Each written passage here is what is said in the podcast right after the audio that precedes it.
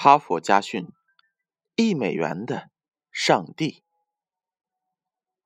一个小男孩捏着一美元硬币，沿街一家一家商店的询问：“请问您这儿有没有上帝卖？”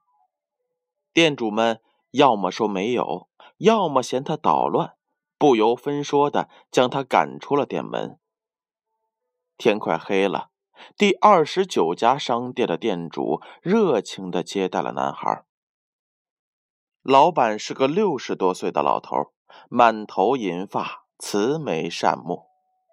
他笑眯眯地问男孩：“告诉我，孩子，你买上帝干嘛？”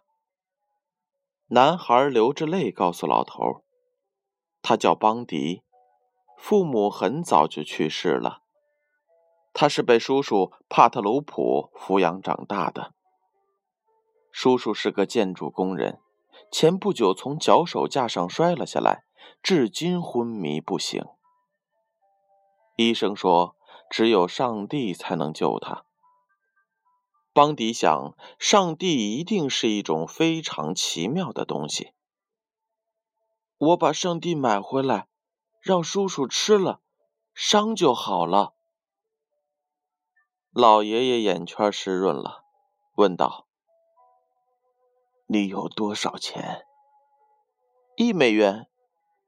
老头接过硬币，从货架上拿了一瓶“上帝之吻”牌的饮料。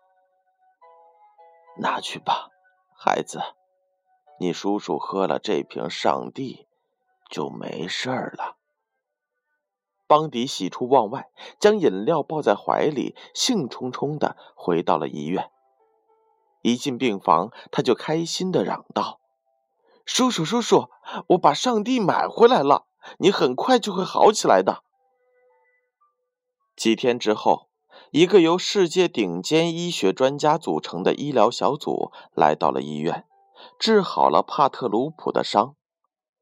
帕特鲁普出院时，看到了医疗费清单上的那个天文数字，差点吓昏了过去。可院方告诉他，有个老头帮他把全部的费用都支付了。那个老头是个亿万富翁，从一家跨国公司董事长的位置退下来之后，便隐居在本市，开了一家杂货店，以此打发时光。那个医疗小组就是老头花重金聘请来的。帕特鲁普激动不已，他立即和邦迪去感激老头。可老头已经把杂货店卖掉，出国旅游了。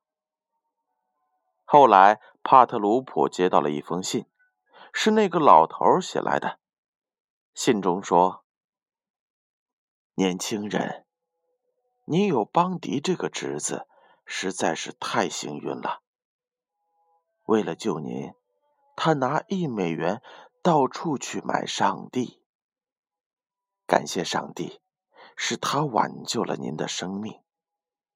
但您一定要永远记住，真正的上帝是人们的爱心。故事讲完了，编后语是这样的。上帝垂青知恩图报的人，他会悄悄帮助他们完成感恩的愿望。在这个世界上，忘恩的人实在是太多了，所以面对真诚的邦迪，连上帝都不禁动容，让这个孩子仅花一美元便是一个昂贵的愿望，成为现实。哈佛家训，建勋叔叔与大家共勉。